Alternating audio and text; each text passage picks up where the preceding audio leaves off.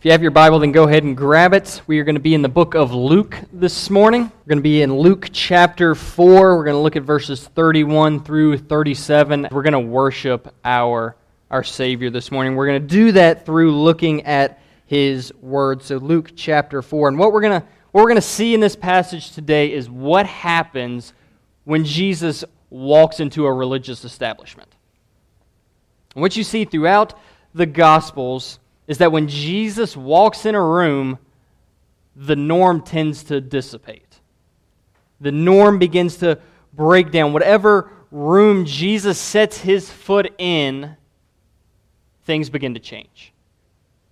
Lives are transformed, healing takes place, salvation comes, traditions die, sinners are redeemed the needy rescued.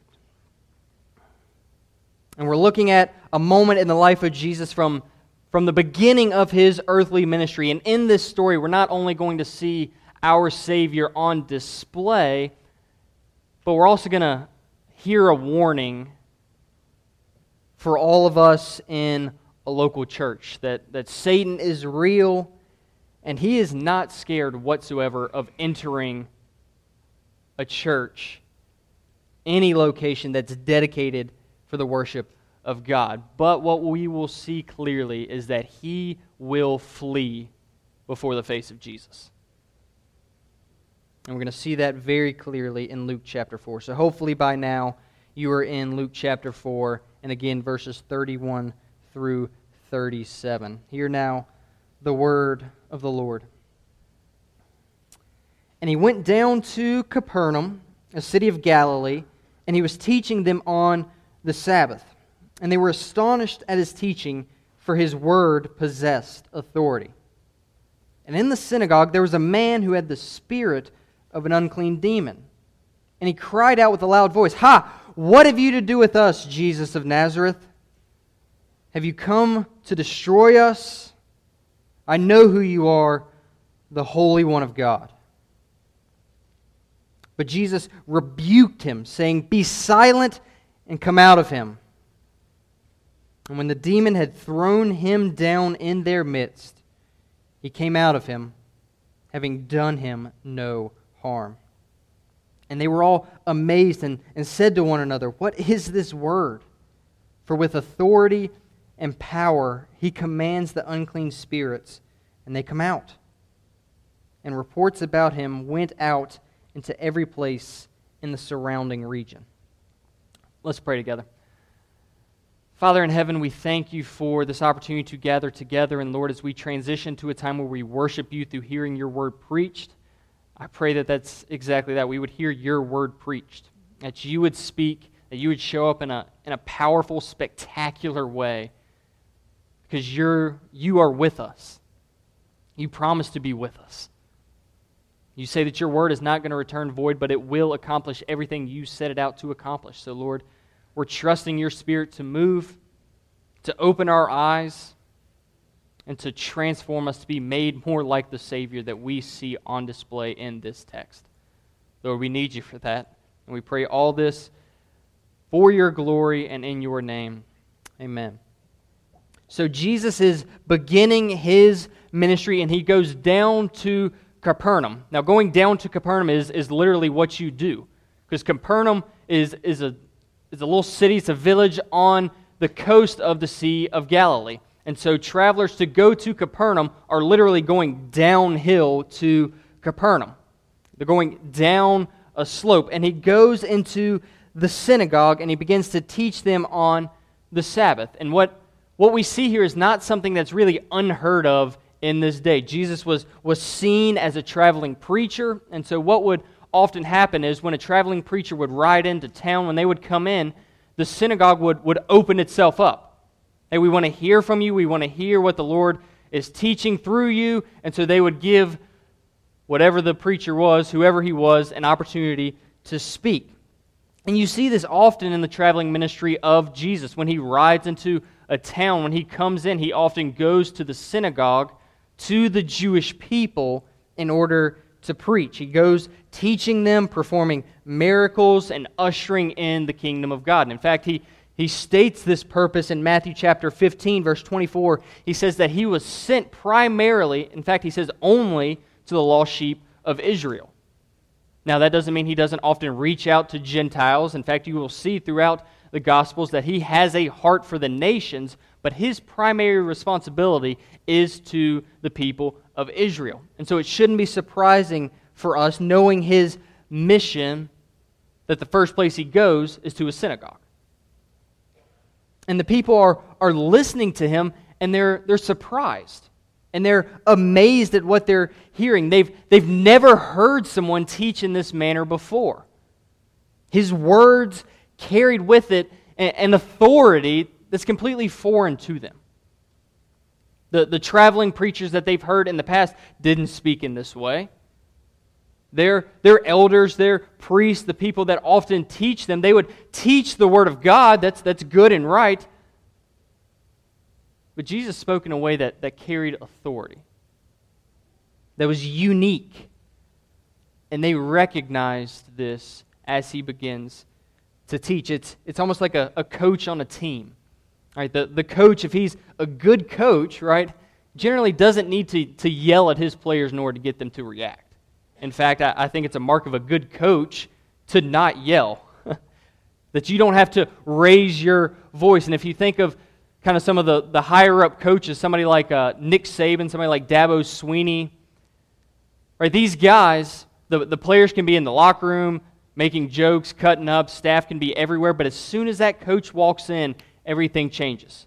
Everyone straightens up. Why? Because there's, there's an authority that just, that just surrounds the coach. That the coach is not the biggest, he's not the strongest, he's not the fastest, but when he speaks, he conveys an authority that's tangible that everyone else present instantly recognizes. Now, Jesus is infinitely greater than any coach, but as soon as he opens his mouth, as soon as he begins to speak, the entire synagogue recognizes that there was something different about this man. Their teachers could explain the words of the law, but Jesus wrote it. There's a great difference between talking to someone who knows a lot about a book and speaking to the author of that book. So he has an authority that they instantly recognize. And they're not the first to do it, they're not the only ones to do it. Think back to the Sermon on the Mount. We see this refrain throughout the sermon that, that Jesus will say, You have heard that it was said, but I say to you. Jesus is directly challenging the teaching that they've grown up hearing. Now, make sure you understand that when Jesus says this, he's not challenging Scripture. When Jesus speaks about Scripture, he'll say, It is written. It is written, and then he'll quote the Scripture. But throughout the Sermon on the Mount, he says, What? You have heard that it was said. And so Jesus is challenging, he's, he's really, he's not contradicting Scripture, but he's correcting the misconceptions that surround it. Jesus was correcting the, the faulty teaching by demonstrating throughout the Sermon on the Mount, and even we'll see in this text, he'll show the true intentions of the law. An example of this, think back to the Sermon on the Mount, think of the instance of murder. All right, so the law of God prohibits the taking of another human being's life. Pretty cut and dry, pretty clear. But what Jesus shows us is that the true intention of that law goes far deeper than just the prohibition of murder. But he shows us that the true intention of the law is to bring freedom, is to bring freedom and to show that we are to love every single individual because they're made in the image of God. And so if we, we do not kill someone, so we do not commit murder, but we still hate someone, we're not free. We're not fulfilling the true intention of the law. You're still guilty for harboring hate for another individual who is made in the image of God. So Jesus does not correct the law, but he does correct our misunderstanding about the law. And what happens at the end of the Sermon on the Mount, if you go to the end of Matthew 7, you'll see that the crowd is astonished. They're amazed. Why? Because he has an authority that's different from the scribes. That they recognize something that is different about this man. And the crowds in Capernaum, the crowds in the synagogue, recognize this authority as well. Now, it's, it's crucial to understand that, that simply being amazed by the teaching of Jesus is not the same as salvation. Right, there are plenty of individuals who believe that Jesus is a moral teacher, but certainly do not submit to him as their Lord. Did you know that it's, it's possible to try to live a moral life, even a moral life by the standard of Jesus, and still not be a follower of Christ? Do you know that that's possible? And we need to make sure that we understand that salvation comes only by repenting of our sins and believing in the Lord Jesus Christ and his life and his death and his resurrection is his, and his ascension into heaven. This is the way of salvation. It's not simply attempting to be moral. We need to understand this.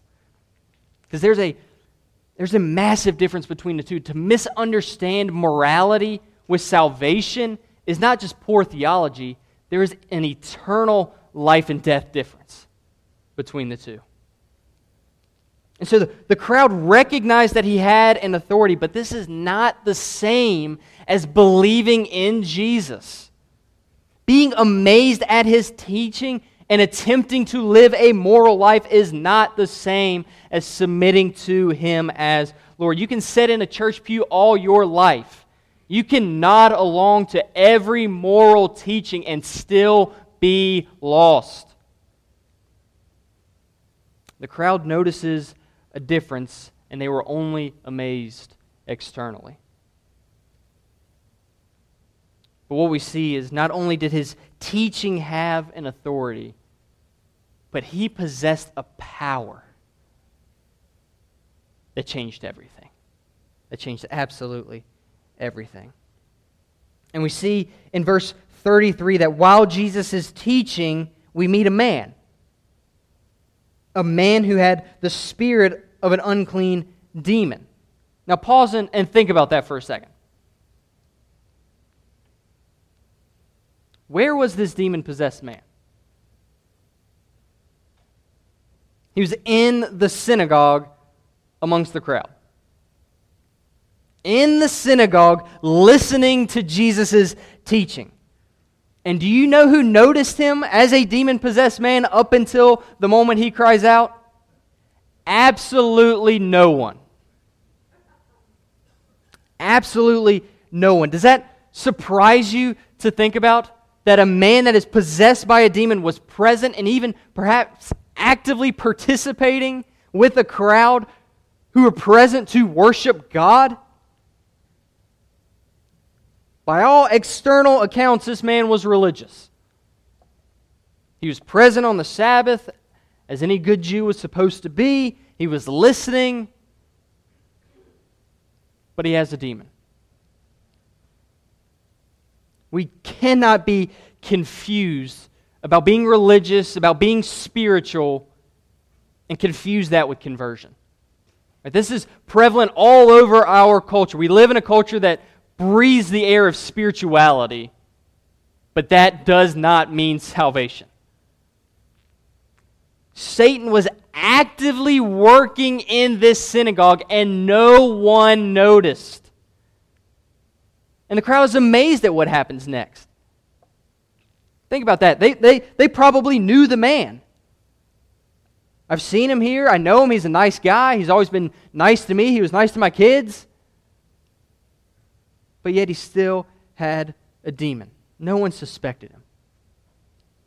No one pulled Jesus aside and said, Hey, Jesus, I, I know you're teaching, but we've got this guy that's been coming for the last couple weeks. It's kind of it's kind of sketchy. He might have a demon just in case something happens. You need to be aware of this.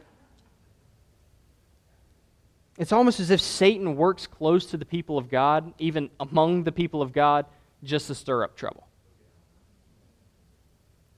After all, a, a kingdom that is attacked from the outside can be defended.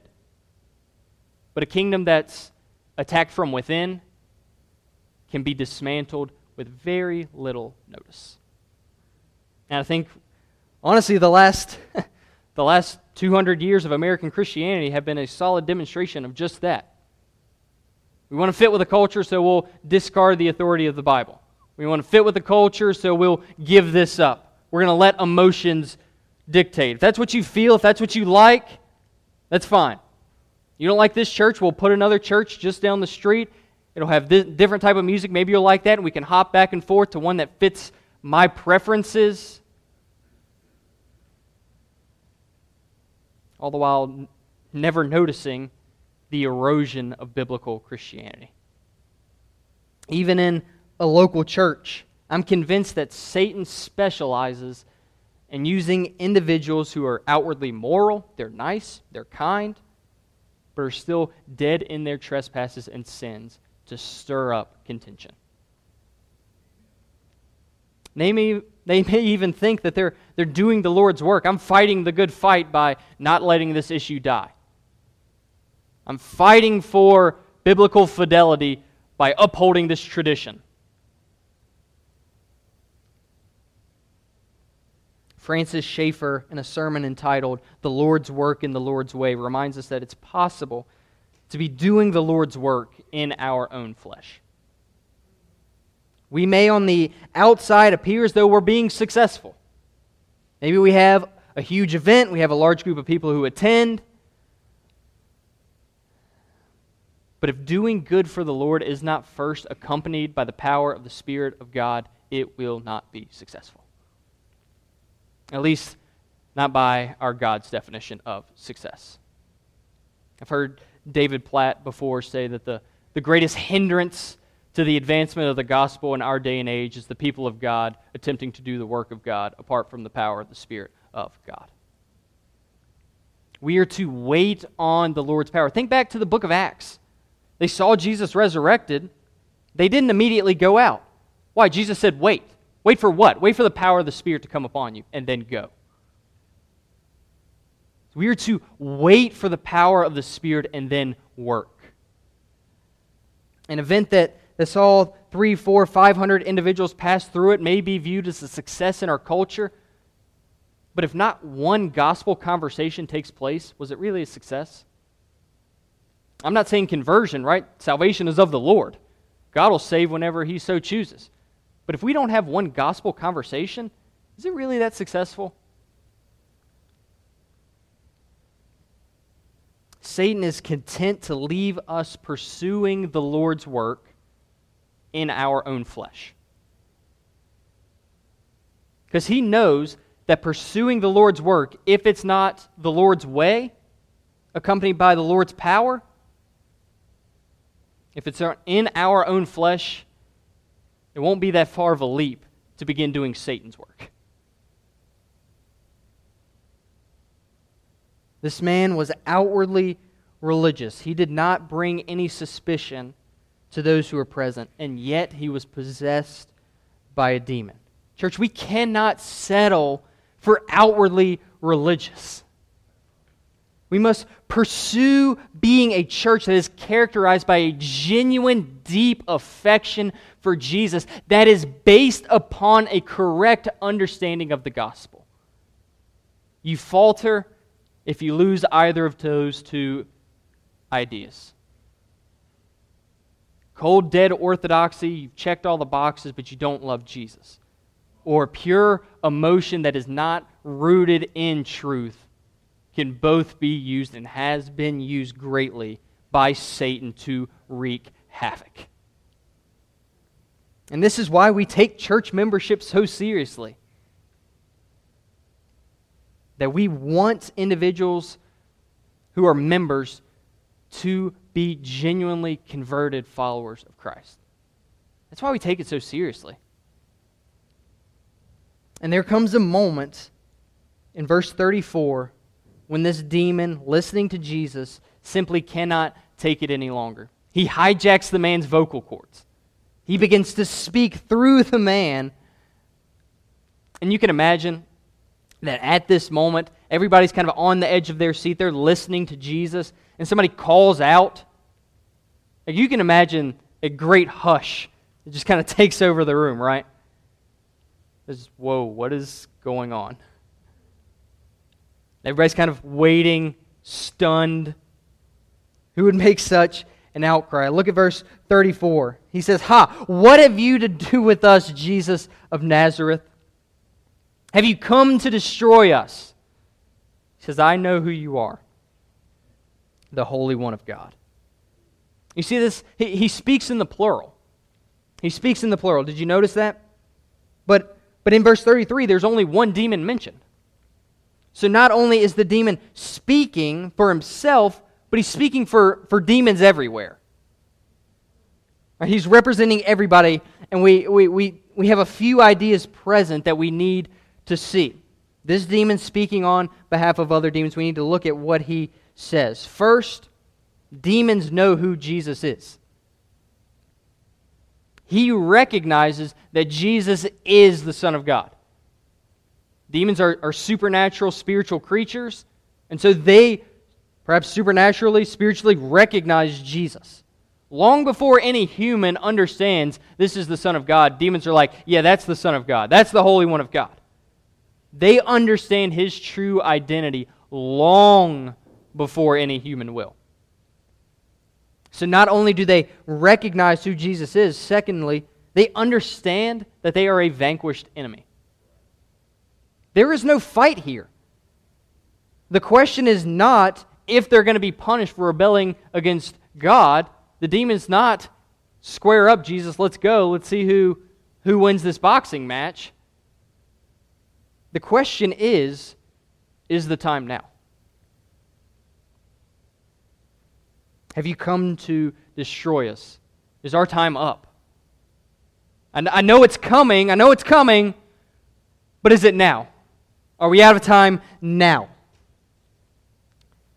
And as Christians, that should bring us great comfort. Christians are, are in a fierce war. Every second of our lives, we are in a battle.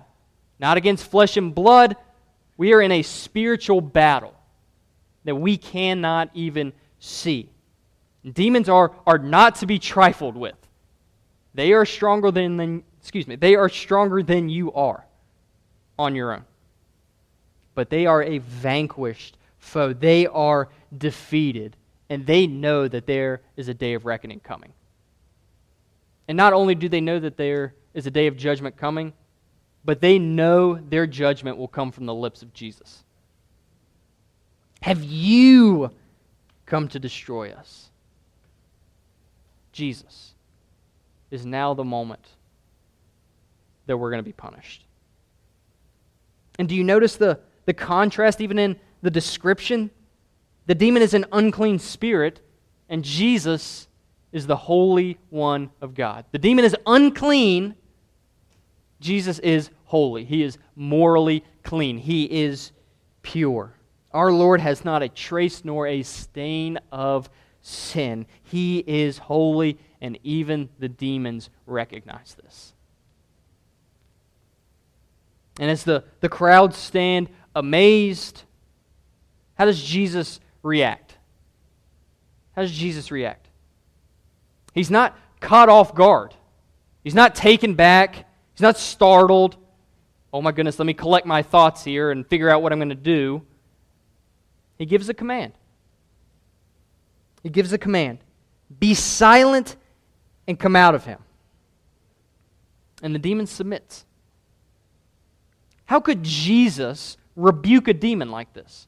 Just speak a word and the demon responds.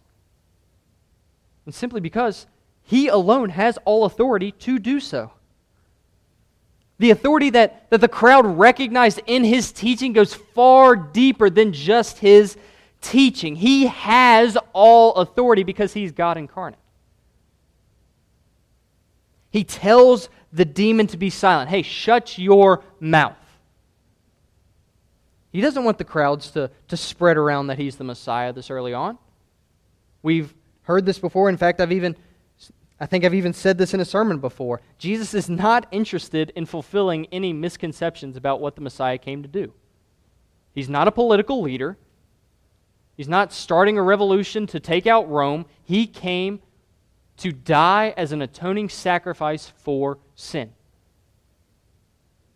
That was what he came to do.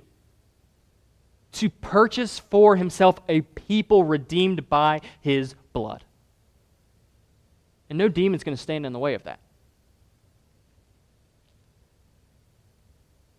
And the demon does not argue against Jesus. There's no fight here, there's no debate. Jesus gives a command and he obeys. Now, he does attempt to have the last laugh. He throws the man down in their midst violently. He maybe wants to, to kill the man. If I can't have him, you can't have him. Maybe he's just trying to, to injure him so that the man forever remembers his, his time of being possessed. But Jesus is not going to allow this. This man is thrown down, verse 35 says. He came out of him having done him no harm. Do you see the heart of Christ on display in this moment? His concern for the well being of this man. Not only does he ensure that the demon is cast out, but he protects him. He makes sure that he is uninjured in the process. Jesus shows his, his love and his mercy by delivering the man not only from the demon, but protecting him from bodily harm. You see, when Jesus walks in a room, things change. When Jesus walks in, lives are transformed, broken hearts are mended, Sinners are made saints, slaves are adopted as sons and daughters of God. When Jesus walks in the room, the religious are made very uncomfortable in his presence. The status quo shifts and true worship begins. So, how does this take place in our, our local church? How does Jesus walk in the room nowadays? It's through primarily the faithful exposition of the Word of God. Jesus walks in every time the Word of God is taught faithfully. In a Sunday school classroom, in a sermon, in a song, Jesus walks in when His Word is preached and taught and applied clearly. Is that what you expect when you meet Jesus? Not only at the, the moment of salvation, right? We, we expect something spectacular at the moment of salvation. What about every other day of your life? Do you expect Jesus to do the spectacular? Do you actually believe that he can not only transform your difficult workplace, but also your sinful attitude about your workplace? That He can work on your heart and do something amazing just as much as changing the circumstances? Or do you expect Him to simply maintain things because that's the way we've always done them? Or do you expect Him to work in ways that you could never have even dreamed of? Are you consciously living before the face of God? Or are you going through the routine of religiosity? Of sitting in a pew, of being moral, but you don't know this Jesus. And we cannot be content to, to strive to be successful for the Lord in our own flesh. And we cannot be successful for the Lord if we are not pursuing His glory above all else. We can't, it won't. Jesus walked in the synagogue not only to, to teach with authority, they recognized that, but to demonstrate clearly for all to see that he is the one who possessed all authority. And he came to, to show his love, his compassion, his mercy, his grace by delivering this man. And it's that same love, that same compassion that led him to the cross. It's that same love for you. Have you met this Jesus? Do you know him? Do you believe that it was out of love and compassion for sinners that Jesus went to the cross? Do you believe that, that he cares about us even now? That he, that he not only loves us, but he genuinely likes us? That in the midst of our sin, even now, the thing we've done for the thousandth time that we just cannot get over, that Jesus cares? That he's with us? That he's not like us, that when we've been crossed for five, ten, a hundred times, we finally just kind of stiff arm the individual, just stay at a distance? That God doesn't do that. That in our struggling, in our suffering, in our sin, God doesn't say, stand over there. He comes in and brings us closer. So that we can sing, Our sins are many, but His mercy is more. That His mercy isn't on display by keeping you at a distance, but bringing you close. That He genuinely cares and loves you. That you can run to Him in your sin, in your struggle, in your frustration, in your discouragement. That God says, Come here, and embraces us and says, I'm not letting you go. Do you know this Jesus? Is this the Jesus you know? If so, we should, we should have a reaction like we see in verse 36 and 37. They were all amazed, and they said to one another, What is this word? For with authority and power he commands the unclean spirits, and they come out. And then look at this. And reports about him went out into every place in the surrounding region. Do reports about what Jesus did in your life go out to the different regions of your workplace? Does what Jesus did in your heart permeate your household? The conversations that you have? Are they filled with talking about Jesus because what he did for you was so amazing you cannot be quiet about it?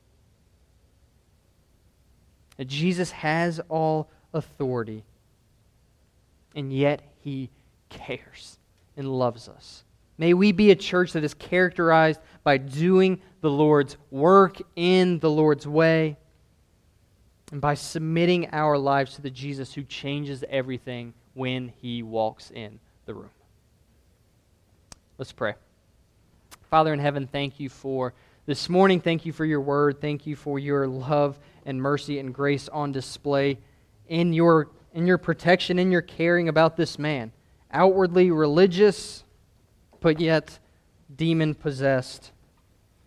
And Lord, I pray that in, in this church, Lord, we would have eyes to see, that we would get away from a, a superficial spirituality, a morality, and begin to love Jesus, to come to Jesus who is ready with his arms open to receive us and to love us. God, we need you. We pray that you would do the spectacular in this church, in our lives, in our houses, in our workplaces, in our schools, and that we would do your work in your way, not for our own glory, but for yours. God, we need you. We desperately need you. It's in your Son's beautiful name I pray. Amen.